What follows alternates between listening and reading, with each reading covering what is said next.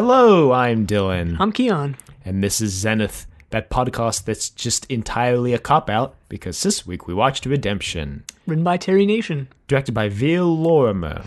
And aired on January 9th, 1979. We're no longer 40 years to the day of the airing of these episodes, but that's okay because if we did that, this podcast would take four years to finish, and I don't think we want to be here for another four years for a second podcast. No, and nor do I want to wait for more Blake 7 episodes.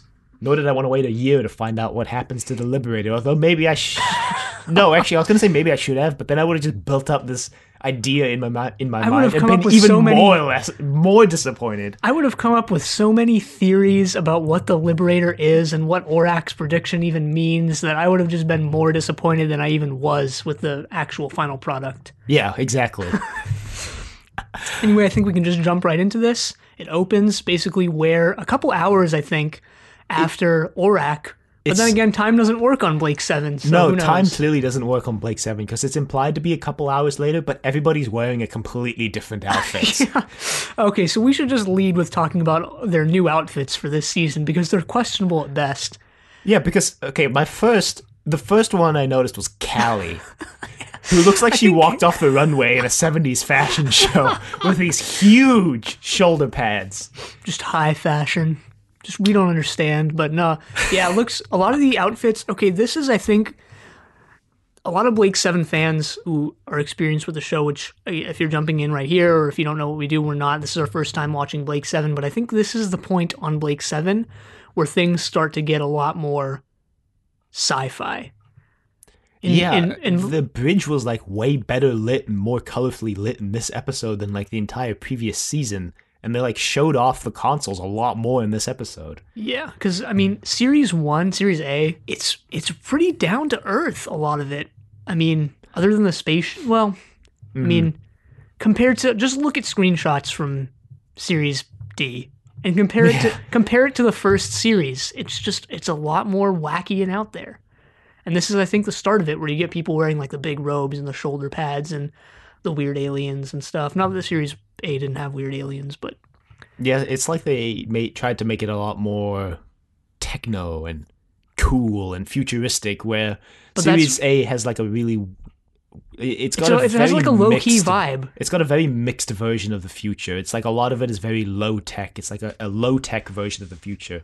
And in this, especially with the the space station, which I don't think ever actually got named, which feels very very heavily It's just like sci-fi influenced. It's just like eight Zens glued together. Uh, but we're not done talking about these outfits because No, I wanted to mention Avon's Avon's black leather studded outfit that looks like he walked out of like a BDSM convention Oh, straight onto set. Blake, Blake's looks the same. Blake's is fine. Jenna's is almost the same too. It's sort of mm. yeah. Jenna's is almost the same. Gan, on the other hand, Gan and Vila. Right, Gan is wearing. Gan's got a long Oh robe on. Gan's wearing like a bathrobe. Gan just like a self-styled emperor of the Liberator. Vila is. I don't know what Vila's. I don't know. I don't He's know wearing yellow pants. is. He's wearing yellow pants. That's all that matters. Bright They're yellow bell bottoms. They're bell bottoms, and they're yellow. Bell bottoms are awesome though, so I'm gonna give Vila a pass on this No, one. No, they're not. Bell bottoms are awesome. No, they're not. You, you heard it here first, unequivocally. Bell bottoms are awesome. So that's, I mean, that's kind of a small nitpick, and I think we're making a big deal about it. But I do think this is where this the show is going to start getting a lot more wacky. I mean, I just Maybe wanted, that's not a good thing. I just wanted to make a point of it because Avon's outfit was just so hilarious to me that every time Avon was on screen, I could barely take him seriously because he's wearing black leather, which is like Avon's supposed to be this sort of menacing character, which they make him a lot more menacing in the story than the. Yeah, they really season. do. I noticed that a lot. Which maybe the leather, like it. maybe the leather was like supposed to accentuate that, but I think something look some, funnier than, than anything. yeah, I think something like a black outfit like Travis or even white like Servalan, I think it's not the color that's that makes it humorous. I think it's the material, like it being like really shiny leather too. It's not like you know, And do you know what? I don't think Avon has ever been a menacing character in terms of his appearance, really. yeah, that's also the thing. Avon's always just there's there's always been a very homogenized look to the Blake's seven crew, and I think maybe that's also why we're bringing this up now, is because these crazy outfits make it a lot more obvious that they're all different. Yeah. And I mean, someone like Travis, at least in Seek, Locate, Destroy, is like visually menacing. Mm-hmm. They hype up his appearance. He's not shown for a while, and when he is, he's he has this eye patch and he has this war history, and uh, he's wearing a military uniform. Avon has been menacing, but never in the same way. Yeah. But they do make him a lot more menacing in this, like I said, which I Yeah, think starts like right off the bat because Blake keeps replaying Orac's prediction, and Avon's like, "You've missed something," and Blake's like, "Well, what have I missed?" And Avon's like, "Yeah, it doesn't matter." And Blake's like, "What did I miss?" And Avon's like, "Oh, all you have to do is ask." And in my head, I'm like, "He did ask twice, Avon." Avon's also withholding this information from everyone else for the same reason because they didn't ask. And it's only been a couple hours, but like, come on, Avon. And over the course of series one, Avon felt like he was becoming a lot more trusting of people in general, I think. And you know, it's, I mean, something like uh, the one where Gan has, they have to go get surgery, Gan has to get surgery is a far cry. Breakdown. Breakdown is a far cry from like Spacefall, where Avon is like, well, they need my help. I have to go back to the Liberator. Whereas in like Spacefall and Cygnus Alpha, he's ready to get out of there as ASAP, you know. Yeah, because in this story, he there's a lot of things he says in the story which makes it out like Sort of reverses. he wants to kill Blake and take Yeah. over. Yeah. Which has never really been the case. I mean, killing Blake has been part of his plans at some. It wasn't Cygnus Alpha, but he, that was just leaving Blake on the planet. His plans have always involved like taking the money on the Liberator and hiding out somewhere, or it's never really involved killing Blake directly. There was that weird exchange between him and Jenna, where like, could you kill a person? But Well, yeah. he just. It seems like he's reverted to his old self here. Avon's always felt like the antagonistic first officer, right? The first officer who challenges everything that the captain does, which is actually a good first officer. A good first officer challenges everything the captain says and makes them Yeah. makes sure that they're absolutely certain that they're doing what they wanted to do. And that's always what Avon felt like in the first series. Yeah, did Avon fully trust Blake? Probably not. But he always challenged Blake and he always tried to make sure Blake was making the right decision. Whereas in this, he basically just summarily dismisses everything Blake does as wrong and basically insinuates that he thinks Blake is an incompetent leader and that they should just basically stop believing Blake and that they should just overthrow him. Yeah, And- it's it's a weird change. It's an abrupt change, especially since I think dialogue in this very scene says it's. I've been examining this for the past couple of hours, which I'm, I, it's it's not exactly that, but it's something that Yeah, im- Blake's like, how long in- have you known this? And Avon's like, a couple hours. And Blake's like, you just let me watch this video for like a couple hours without telling me. He's like, you didn't ask. Yeah, but it's something that indicates that this is right after Orac. Which makes the costume changes even more interesting. Yeah, But so, yeah, Avon's like, and Avon's like really snarky about telling this to Blake too, because he's like, oh, you're standing on a cliff. You make a prediction, right? And he's like, yeah, I would just walk away from the cliff. And Avon's like, yeah, but if you never went to the cliff in the first place, you wouldn't have to do that, right? Avon's and Blake's like, yeah, I guess we. You're right. If we just memorize where the location of this prediction is and never go there, the prediction will never come true. yeah, because Avon has looked at the um, constellations in the background and found out where this prediction is supposedly taking place. Yeah. They've shoved Orac into a box in the corner. well, he's like in the middle of the room, kind of. They've they've concealed him for some reason. He's not just sitting there anymore. His voice is noticeably different Yeah, in the story, is. But but I will give Peter Peter, Tuddenham. Peter Tuddenham credit for making Orac's voice sound very different from Zen's. Yeah, it does. It sounds different from Zen's. So I think that's neat. now, I don't know what happens They because the first forty minutes of this episode are They- can be condensed into like five to ten minutes. Well, so they get chased by these other ships, and Blake and them are like, "Where are these other ships from?" And looking at the visual design of the ships, to me, it seemed pretty obvious that these were made by the same people who made the Liberator, because they've got the big ball on the back like the Liberator does. These ones are red instead of green, but they basically look like the center spike of the Liberator without the three spikes coming off. Yeah, yeah, they do. And now that now that I see these ships and what their base sort of looks like, the spherical design is that's their trademark, right? It's Mm-hmm. it's on the Liberator, it's on Zen, it's on their ships, and it's on their sort of space station thing. Yeah. So Blake and Mem start out trying to outrun these ships, but they're catching up. And Zen's like, "They're not Federation." And Blake's like, "Well, who are they then?" Vila, I think, mentions that they're going like standard by 12, which is the fastest we've ever seen. 14 actually, because the Liberator goes standard by 12 later. But then, but Vila's like they're going standard by 14, and Blake's like that's impossible. And they're catching up, and they're gonna they're gonna try fire on these ships. They're like skimming around this gas giant, trying to lose him, and they're gonna fire. But then Was that it looked kind of looked like uh the These- these- planet from uh these space motion scenes were like a lot more questionable than they normally are because it was like a static liberator and then they were just like zooming the background by in the background to make it look like the liberator was flying I kind of liked that. It had some it had like a low budget charm to it. it reminded me of like tom and jerry for some reason Yeah, well with the repeating backgrounds, Flintstones was the first cartoon ever I think to do the repeating backgrounds and yeah. so yeah tom and jerry tom tom and jerry's seven so they Tom the, and is a god tier cartoon, by the way. yes Really is just yeah, one it of is. the best. No, it is. I agree. So they, all the equipment locks up, and they're like, "What the hell?" And they get shot. This is this is all over the course of like ten or fifteen minutes, by the way. they get shot a couple times, and the screen goes green.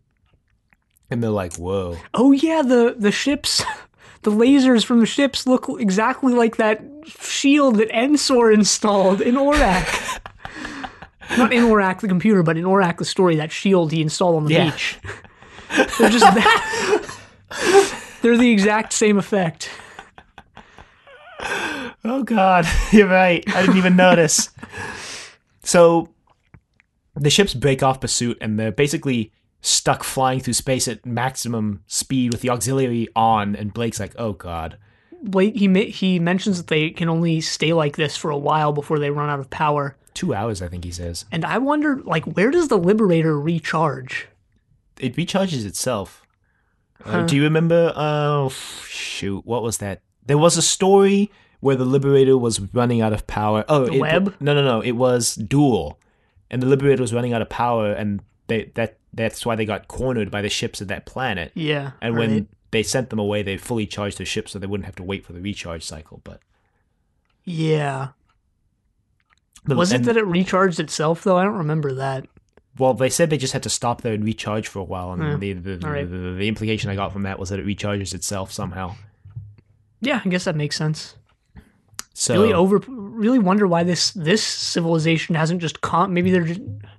Well, I was gonna say that maybe they're not warlike. That's not true, but they seem way stronger than the Federation. Although I guess it's revealed later that they're way farther away than they thought they were. So Yeah, they're on the other side of the galaxy, which how did the Liberator get there in two hours? Kind of like that one Star Trek movie where they go to the center of the galaxy in like two hours, but then a Star Trek series set 300 years later, it's going to take them like 70 years to get back from the other side of the galaxy. So, yeah, you know, consistency in Star Trek. Yeah, so the Liberator, like, apparently in that two hours makes it to the other side of the galaxy. Oh man, I can't believe 14, I I can't guess. believe I didn't make a, a, a what does God need with a spaceship reference when Avon was being praised as a god. Darn it. Ah, dang it. Anyway, yeah, they're they're basically screwed.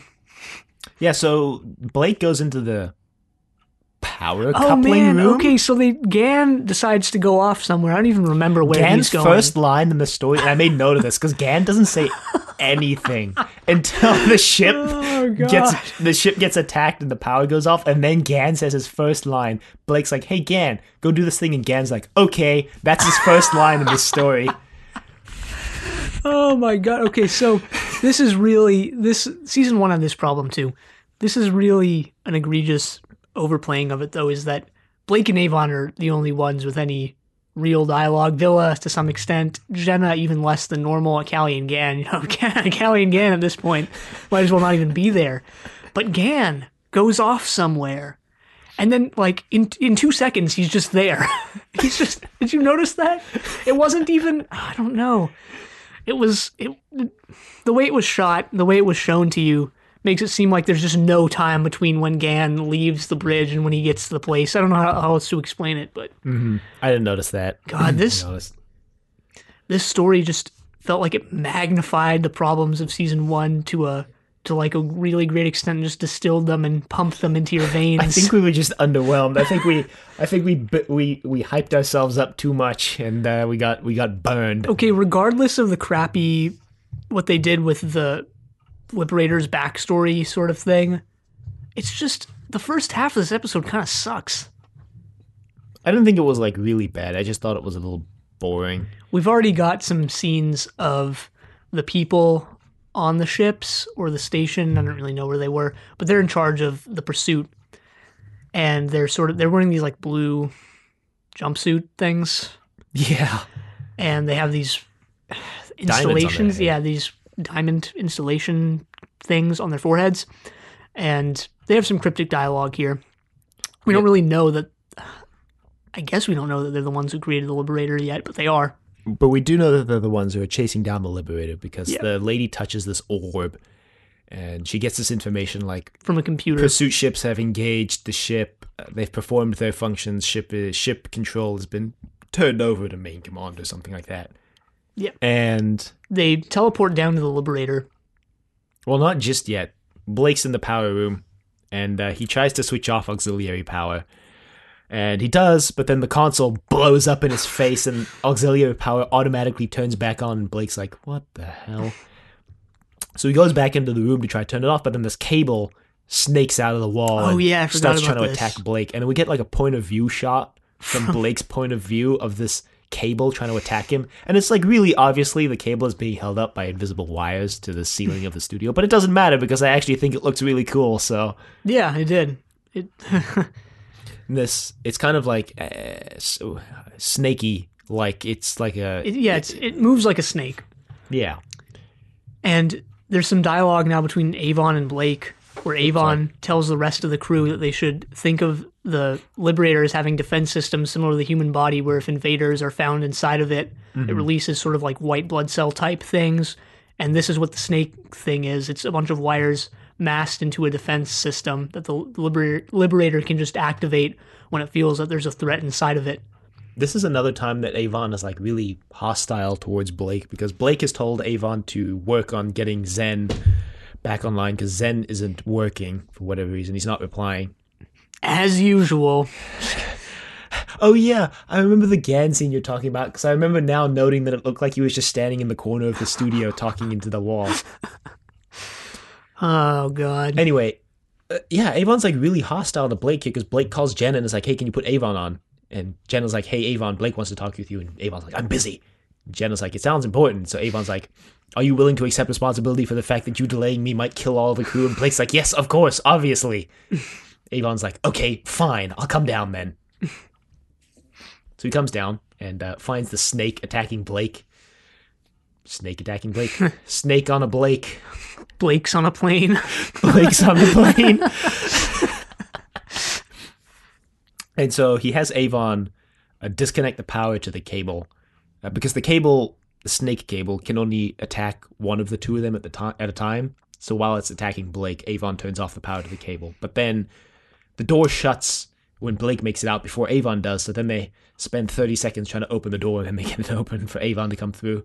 Yeah, because there's some charges. I don't know if this was like the, I forgot if the console itself was going to be blowing up or if Avon like set some charges. I don't know what's going on, but he needs to get out of the room fast, Yeah. which he does. Yeah, so they get they do get him out, and then they get to the the main bridge, and this is when Avon actually explains the whole white blood cell defense system thing. Which is which is nice, I guess. It's a cool bit about the Liberator that we'd never learned before. I was just underwhelmed by it and the rest of the episode, honestly, though. So Yeah, yeah, and and then so Blake comes up with this admittedly pretty genius idea because because Avon indicates that it seems like Zen isn't being controlled by them anymore; it's being controlled by someone else. So so Blake's like, well, which let's m- use Orac. which might have something to do. I don't know. There's a line in uh, one of the episodes in Series A where Gan conjectures, I guess, that Zen is someone else is controlling Zen, Mm-hmm. and yeah, some the, the the this group who created the Liberator has the ability to control Zen remotely, which is interesting. Oh yeah, Blake doesn't have this idea just yet because Gan and Cally, Gan gets captured in the teleporter room, and Cally gets Vila gets captured next, Yeah, because they they teleport down to the Liberator. and and then Cally gets captured. I wanted to make a note that it looks like they built more teleporter bracelet props because they show the box full on this time and it's full again. That was the first thing you see, I think, in the episode. Yeah. They were like, gotta make sure everybody knows we got enough teleporter bracelets now. We made new ones. Scene for their investors, like, look, we're actually making the show properly. Yeah. Just kidding. And so so Gan, Cally, and Vila get captured. So it's just Jenna Blake and Avon on the bridge. And that's when Blake's like, oh, we can use Orac. And Orac's like, I'm busy. And Blake's like, well, here's the new command sequence for whenever the hell you find enough time to wipe your memory banks and institute this. But basically, I want you to investigate Zen, wipe any out of control, and make it so that it only responds to commands from myself, Jenna, and Avon, which I just realized is going to get thrown out the window in the next episode when Gan or Vila's going to give Zen a command and it's going to listen. Yeah, you know what got thrown out that they bring back here? The thing from Spacefall, where you can only take one Liberator gun at a time. That's never been. They've actually completely ignored that until now, where it comes back into play. Yeah. Well, also, I think that whoever's controlling the system also makes all the guns white hot, which is another Terry Nationism. Yeah, you know, maybe maybe this can just be explained or damage controlled by like they deactivated the thing that only lets you take one. Because you clearly see them holding two at a time in other stories. Yeah, maybe they had Zen deactivated or Avon bypassed the system or something. Yeah. Avon. They kind of go back and forth on Avon, Avon.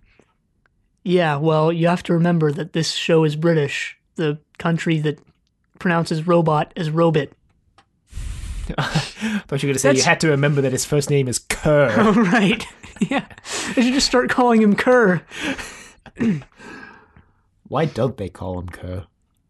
Because Avon sounds way better, probably. Yeah. I mean, not to knock the British, I guess. I mean, I just wanted to point out that the and I point this out whenever I can get the chance, is that it's pronounced robot, not robot. We pronounce it as robot in South Africa, so. Yeah. We also call traffic lights robots in South Africa. Huh. I don't know if they do that in England. I don't think so. So it's like, oh, you know, That's at the robot, turn right. That's uh, how you give directions. Fun Alright. facts. So Blake basically postulates that the people controlling Zen are the people who built Zen. And so And they are. he's right. they bust into the bridge and knock him out, and then they take him to what looks like a water treatment plant that the BBC filmed at. Well, we see an outside shot of this, and it looks like a bunch of Zens connected by pipes in a circle. Yeah, in space, the the space version. and this thing is massive. If you if you realize how big the Liberator is, and that this the Liberator is like basically dwarfed by this thing. Mm-hmm. And this was weird because the people we we were like hmm, the we we knew the people who built the Liberator were human sized, roughly based on the bridge. Mm-hmm. But why do they build their things so huge? Do they just have massive amounts of resources? Maybe They're they're, like, just, "Gotta go bigger. they're big just or go home." compensating for something, maybe. or maybe they just want to show off. They'll, You know, I feel like in a spacefaring civilization, showing off is going to be something that's really important because you, before you see the people you're talking with, you're going to see their ship, right? So if they have a really impressive ship, you're probably going to be more intimidated by them. I guess. That's an interesting concept, actually, now that I think about it. Like, the first thing you're going to see of a new alien species, or the first thing you see of a species that you know about, but you haven't seen the person you're talking to, is going to be their ship. Which, I mean, kind of throws back to, you know, like the old pirate days. That's why you'd fly Jolly Roger on your ship so that, you know, you'd know it's a pirate ship before you got there, but you wouldn't know. Are they going to be, are they going to kill us? Are they going to board us? Are they going to sink us? You know, Yeah. the Yeah. intimidation thing. Yeah. Anyway, they bring them onto this base. base. And they're basically Blake's the leader. They've tortured Blake on the bridge already because he's like, "What have you done with my crew?" And they just shock him, and he's like, "Ah, that hurts real bad." I actually really like this base, surprisingly. It looks pretty generic, but it looks it's indoor it looks like it's indoors and it looks like I don't know if it actually is indoors, but it looks like it is. I mean, it's indoors in the story, but I don't know if it where they actually filmed it at is mm-hmm. indoors, but it looks like it is. So they did a good job with that. And it also they do a good job with the massive scale of it. The Yeah. ceiling looks really far up. I And- like the control room. And I like that shot later where the guard just falls like a hundred feet to his death. I liked the the control room with the with the orbs and the big fancy chair that the, the I guess the leader sits in. Yeah, we've. I mean, I don't think there really is a leader necessarily since they take all since they're integrated with like the computer, as we find out later. Yeah, she just seems to be like the de facto leader. She's like the spokesperson. I think. I think the computer is the leader, and she's just the voice of it or something. Yeah, so Jenna and Avon get thrown in a cell. We don't even see Cally, and Vila for the next 10 minutes. Nope. Yikes. And Blake gets taken to go get tortured because they want to know how he came into possession of the Liberator and what they're doing with it, I guess, because he obviously Blake stole it, so Yeah.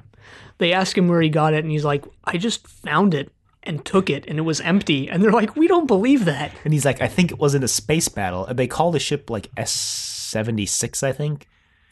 Something like that. I don't know. It has There- like a proper designation that they have for There, it, but I don't there was there's a name. There's something. It's like a letter and then the number two because there's also it's like X two or something like that because there's also X one, Mm-hmm. which is exactly the same ship, which comes into play at the very end. So then we get this tense reveal, I guess, where Avon is like, "Hey, remember when I told everyone that if we went to that certain place, then the prediction would come true?" And Jenna's like, "Yeah." And Avon's like, "Well, I memorized the star location, and we're looking at it right now." And Jenna's like, "Ah, shoot." This added some much needed tension to the story. I think the way they resolve it is kind Not of a cop. great. It's a cop out, kind of, but Well, see. We'll talk about it.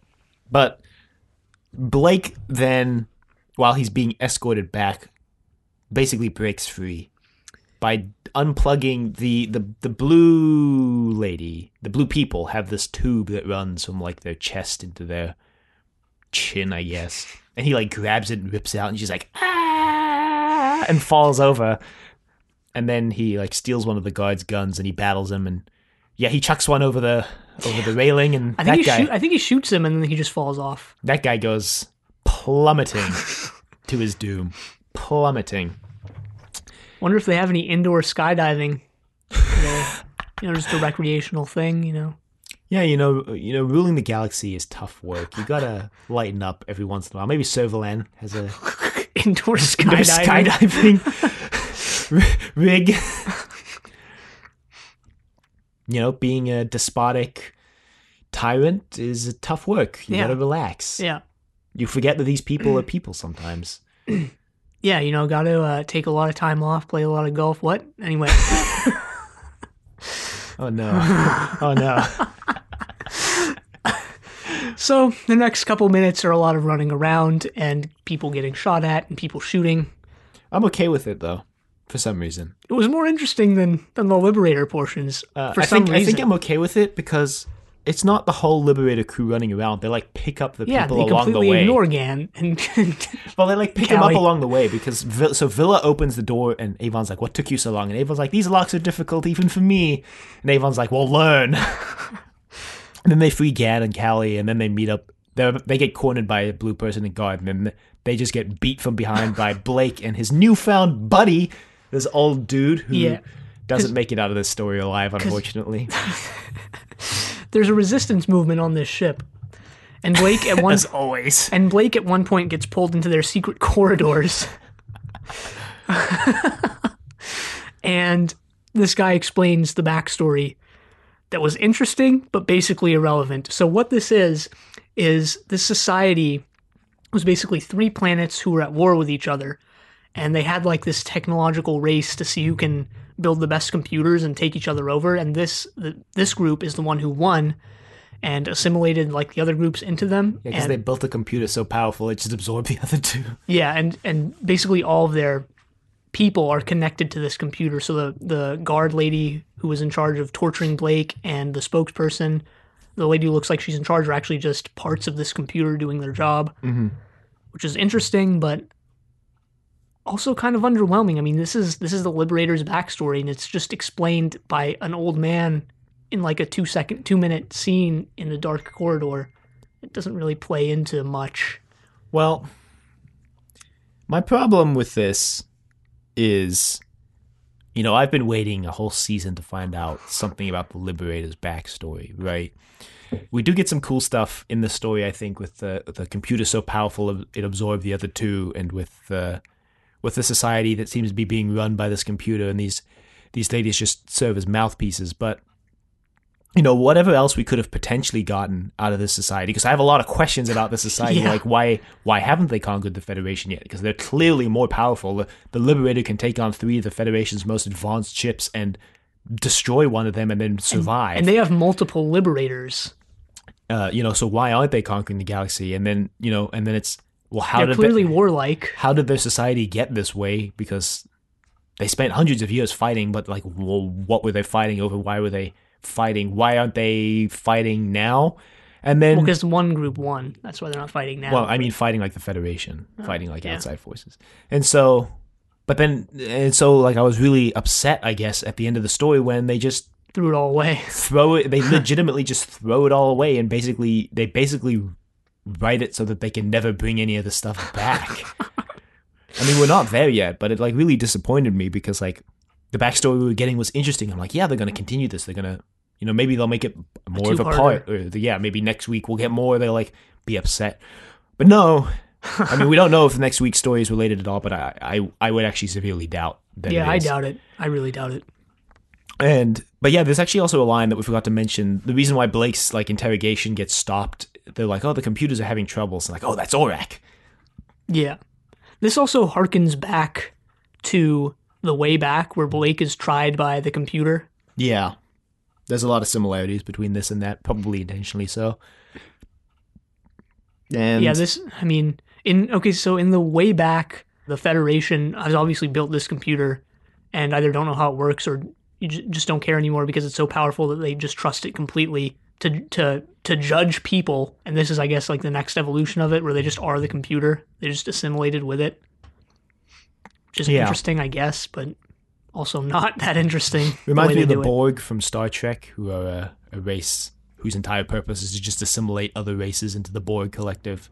And they're basically linked into one hive mind. You know, there's a lot of interesting stuff they could have done with this this race of people, I guess, because we don't know where they come from. We don't know why they're there. We don't know anything about them. We don't even know what they're called. We don't know how long they Yeah, live. they don't have a name we don't as know. far as I can remember. We don't know why they build everything so big.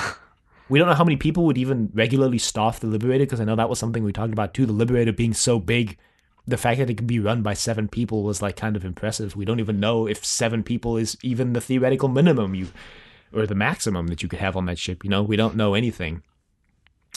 Uh, we didn't learn anything in particular about Zen, because I know Nope. Zen is still super mysterious. We still have that unexplained thing that Zen is like kind of psychic, because he read their minds in, in Spacefall. And that he has sort of a will of his own. You know, he doesn't always follow their orders. Yeah, which is still. This would have been a good opportunity to explain at least, or at least hint at some explanations for those things with the introduction of the species, introduction of the species that built the Liberator. But we don't get, we don't get anything Nope. except the fact that Ven can, Ven Zen can be controlled remotely by, I guess, high command for the species. Anyway, so Blake makes it back to the ship with his crew. Orac has regained control of the ship, and they leave. And they they start getting chased by another liberator, basically. Mm-hmm. And they're like, "Oh God, there's no way we could possibly." uh, It's catching up on them for some reason. the same ship, but this one's better or something. Or I don't think the Liberator's back at full capacity yeah, yet. it's not something like that. So they're about to die, and and the prediction's also about to come true. They're like, "Well, we're gonna get shot, and there's really no way around it." and Blake's like, well, I'd rather go down fighting than not. Vila, get ready. And then the other ship just blows up. Yep. So that's what this prediction was. It was just another ship that looks exactly like the Liberator. I mean, I'm okay with that. What I'm what I'm less okay with is the fact that then the entire base blows up and they wipe any possibility of learning more about the Liberator off the map. And also, what bugged me a little bit is that there's no way that Orac could have known any of this. Because Orac is only linked into the Federation computers, right? And they don't know. They don't Yeah, know they anything. didn't even know about this of this- civilization. yeah. They don't know anything about this. So there's no way Orac could have known, unless Orac was just just picked a random star system. It's like, oh, the Liberator will blow up here because then Orac is like, oh yeah, I like, I I hacked into their systems. He didn't say hack, but whatever. Yeah, I hacked into their systems and caused their torpedoes to blow up before they launched, which is why the other ship blows up. It's because Orac sabotaged the other ship, and he's like, Yeah. if I hadn't done that, my prediction wouldn't have come true. But, yeah, like- I mean, this there this is just basically a. I don't want to call it a cop out because I don't know if it really is, but it's just a really weird and unlikable direction that they took the cliff the season one cliffhanger in. Mm-hmm. It's like it almost feels like they just went, well, we don't know how to wrap this up, so you know we'll just do it in the very first episode of the season, and this is it. You know what would have been cool? I mean, I, I'm not. I'm okay with them wrapping up the season one cliffhanger in the first episode of series two, series B. But what could have been cool is if this was sort of a running thing for the entire series and, and was brought up in maybe maybe the season finale of this series, where it's like, well, we know the Liberator, like this thing hanging over their heads the entire time that they know the Liberator is gonna get Yeah. destroyed, and that would actually add more. Um, some more tension to maybe scenes later on in the season where the Liberator seems like it's going to get destroyed. You know, you almost might think like this might be it. Yeah, that would have been that would have been cool. It almost feels like Terry Nation, Chris Boucher wrote themselves into a corner with that cliffhanger. It's like, oh, the prediction, Yeah. the Liberator's going to blow up, and then uh, it almost feels like they didn't really expect to come back for a second season. And when when the BBC was like, let's do a second season, they were like, oh shoot, we gotta. I think, you know, I think their thinking was, oh, we let's drop all plot threads connected to the previous season and then try to take the show in a new direction. Well, I know they knew Blake Seven was pretty popular, like within the first couple of weeks. Mm-hmm. I mean, I think I does- read. I think I read somewhere that they pl- started planning the second series halfway through, like the airing of the first one, or something like that. I don't I know. mean, it being popular as soon as it airs doesn't necessarily mean that it's going to get another season. no, it doesn't. It just means that it will, is more likely to. Yeah, yeah, but you know, I don't know when they found out that they were going to do another season. Whether that was at the end of the first season, or if it was sometime in the middle, or if it was well after. But if the way it feels is that if if they did start planning season B, I guess series B, in the middle of series A, it doesn't feel like it doesn't feel like that at all. It feels like they wrote themselves into a corner and then were like, shoot, Yeah. we need to get ourselves out of this corner somehow.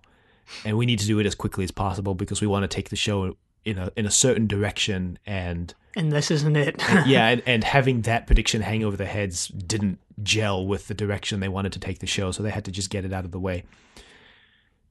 Which is fine. I think, you know, I think that can be fine. You know, if the rest of the episodes this season aren't as much of a question mark, I guess, in terms of quality as this one, then I think it's fine. I think it's okay that they wanted they would want to get the previous season out of the way and just move on right away. yeah, but we'll see what's coming. I guess. Yeah. I know some of the big spoilers for this season, but I don't know everything. I'm just kind of bummed out because Zen was the character I wanted to find out the most about for all of Lost series, and to have them introduce the species that built them and then wipe them off the map in the same episode before we actually even learn anything substantial, like really, it didn't make me angry. It just kind of annoyed me because now, now it's like way. I mean, it's not impossible that we won't find anything about Zen. It's just really unlikely. like more Yeah, so basically. than before. Yeah, so we didn't give any awards this episode because we decided for Series B we were going to change it up a little bit. We're probably going to change change up the fun little thing we do every series just to keep the show interesting because I think it'd get boring if we did 52 awards. Especially since they were getting increasingly irreverent and nonsensical by the end. Not to say this new thing won't get increasingly nonsensical by the end, which it absolutely will because that's just who we are. But then we'll start doing something else. So Yeah. So we decided we're gonna we're gonna rate these series, which is a first for our podcast because we've been strongly against actually putting hard ratings on these episodes of anything we watch. yeah, but now we are putting hard ratings on them with a Quote unquote with, hard. with, with a scale that's set in stone and is completely objective and uh, will be an accurate representation of what these episodes are. Yeah. So, uh, do you want to go first? What would you rate this? Yeah, so I'd rate this uh, the the Liberator gun wall out of well Liberator props. You know, you can only have one episode like this, and you, if you have a second one, you just get burned. That's uh, that's kind of my thinking on this. I think it's okay as as an episode if you if you do it once. It's okay to wipe out all possible backstory for one of your characters in one episode. That's okay if you do it once, but you know if we if we see it a second time, then uh, then it's just gonna it's just gonna hurt real bad. It's my rating. And you know, this episode it had that promise with the cliffhanger, and and it was to be about Zen and the Liberator and the backstory and everything. So it had that great setup, but then it sort of just fell flat, and uh, you know they didn't really do much interesting with it at all. So I give this a GAN. I considered giving it a again, but I thought the Liberator Gunwall was a Yeah, that was that was a better one. That was a better it? one. We should mention apt. we should give credit where credit's due here. Our rating system is at least Inspired partially by. at least inspired by, partially based on mostly made up Doctor Who episode guides rating system. They're probably one of my favorite Doctor Who podcasts out there right now. When are you guys going to put out more episodes? Uh, uh, so go check them out if you like Doctor Who and like humor and funniness and good podcasts and just good things in general. Don't check them out if you don't like good things. Why are you listening? Why are you listening to a podcast about Blake Seven then? because we're doing it. Oof. Oof. How many Blake Seven podcasts do we know of now? There's like six.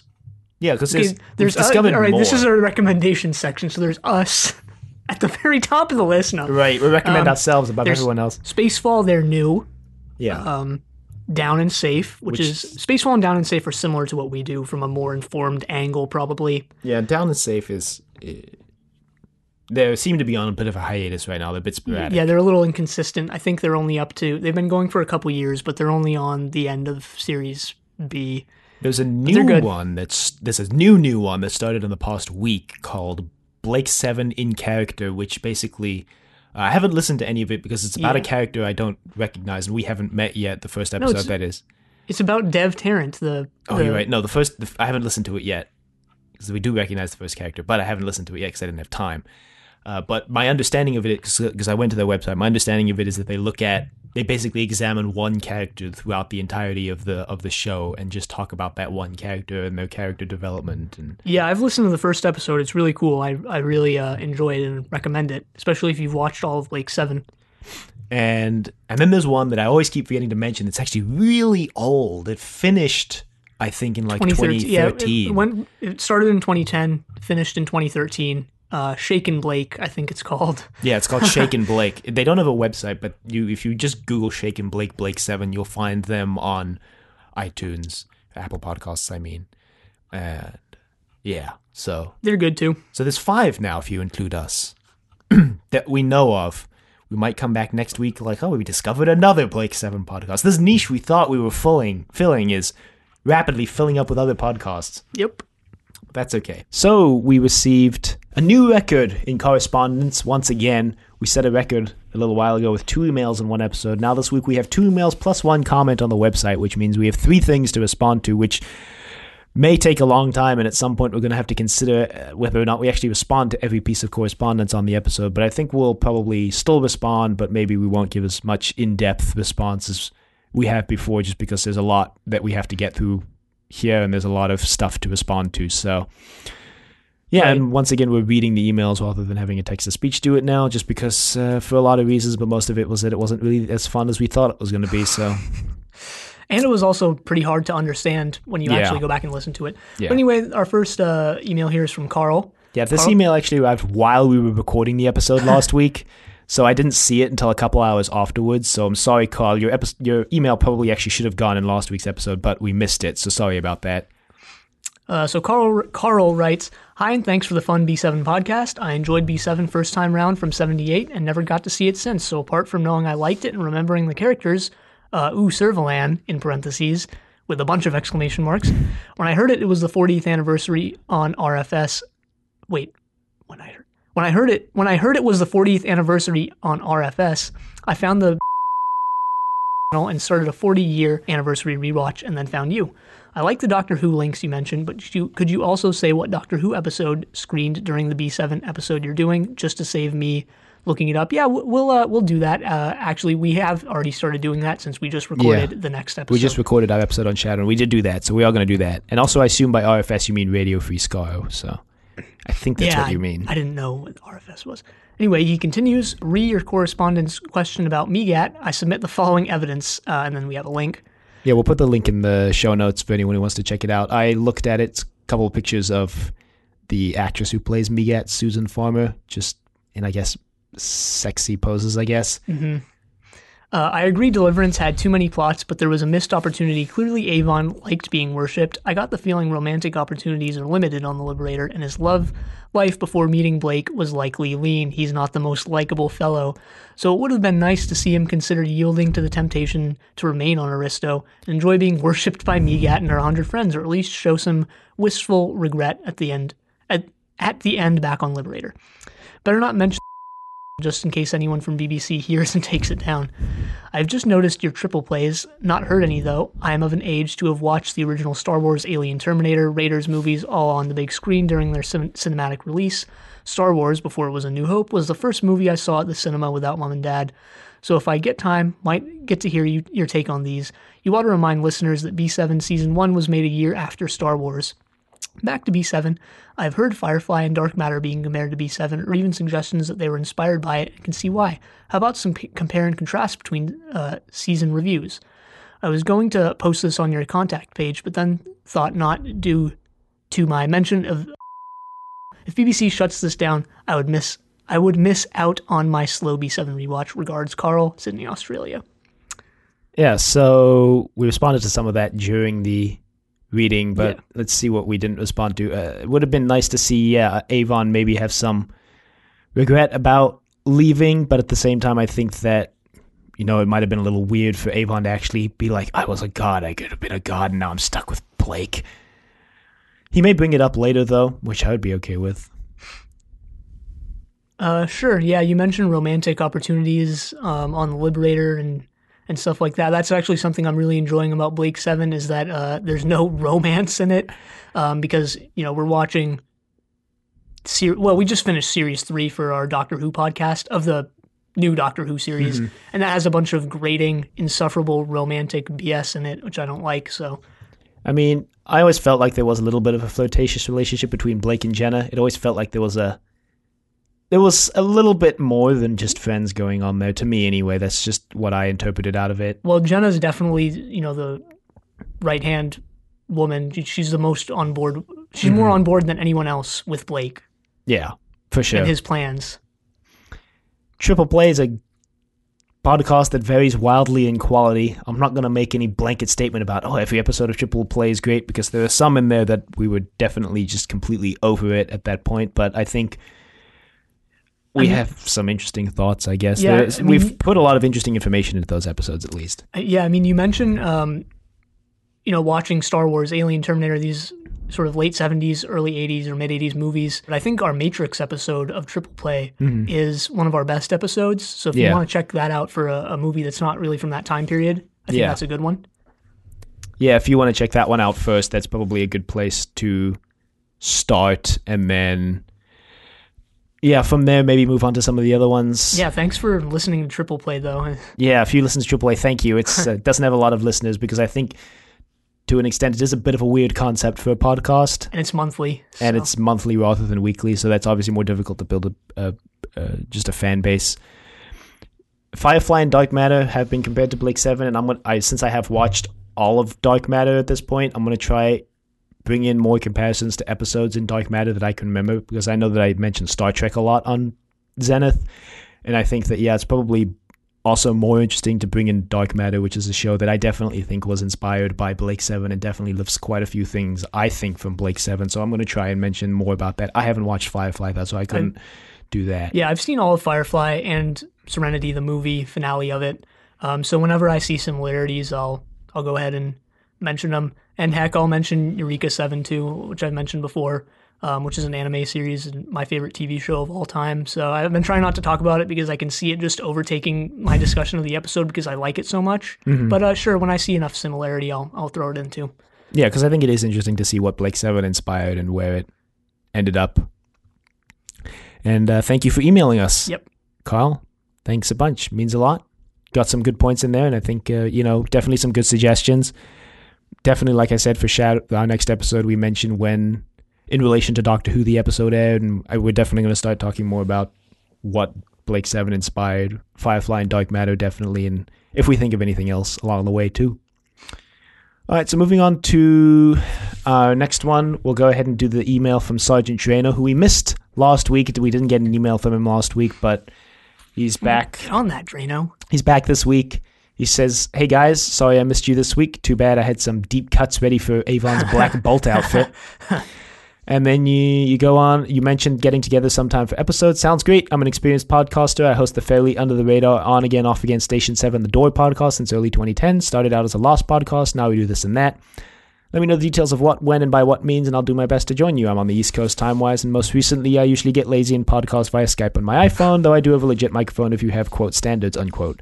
LMK, which is short for let me know. Regards, station, uh, Sergeant Drano, Station 7, the door.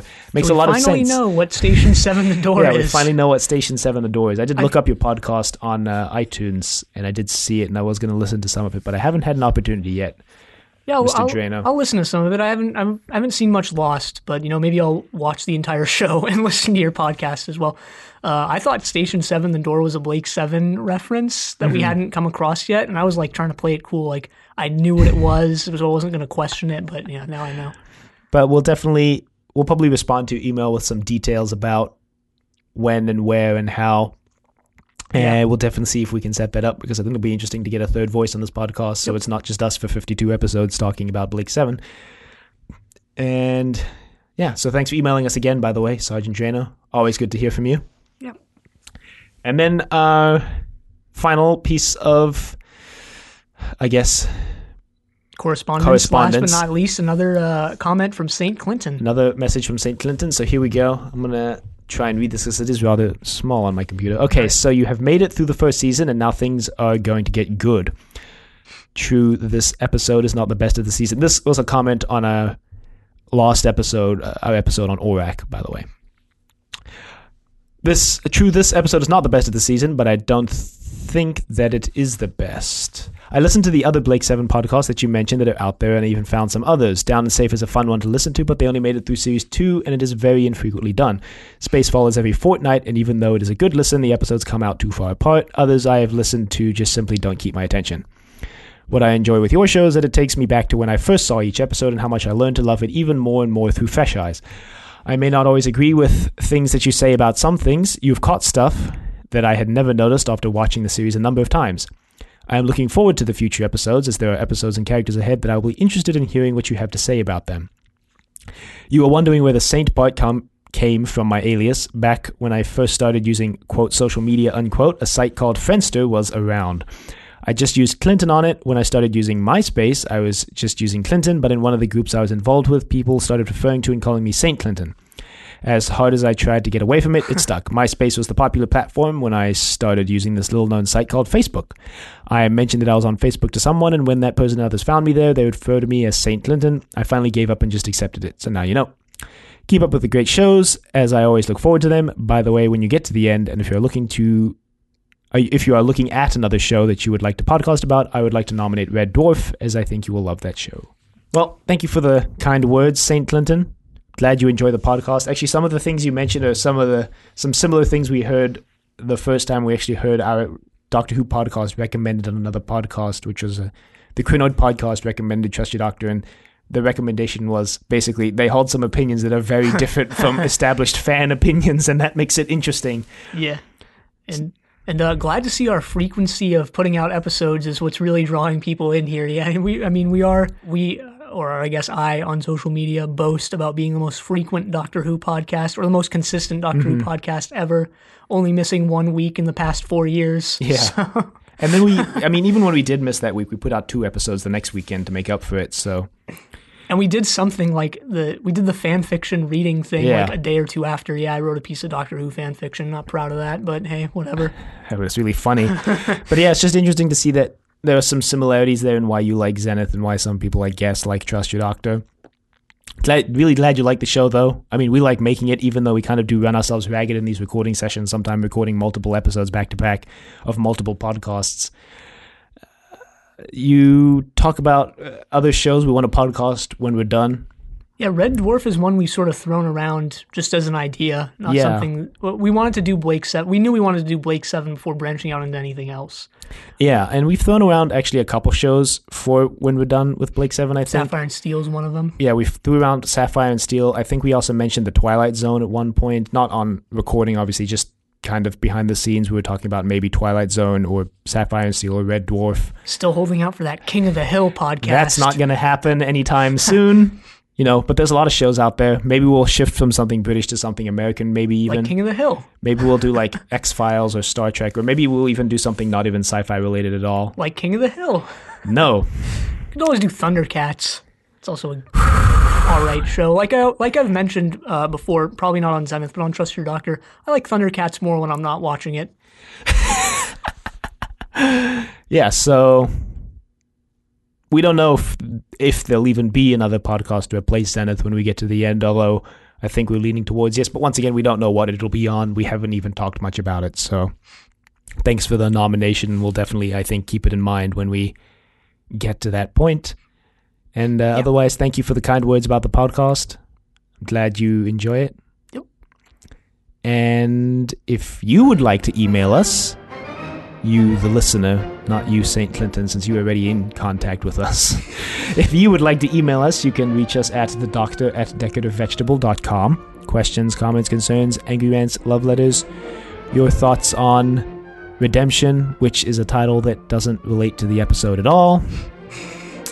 Although I think Blake at one point is like, they're trying to get the Liberator back at their redemption, which is not how that word works at all. You can find us on YouTube at Decorative Vegetable. You can find us on Apple Podcasts and Google Play at Zenith Blake 7 Podcast. Be sure to leave a rating if you like the show. Check us out on Facebook, Trust Your Doctor. Like us on Facebook. Also check us out on Twitter at TYD Podcast and follow us on Twitter. And next time we're watching Shadow. But until then, the end.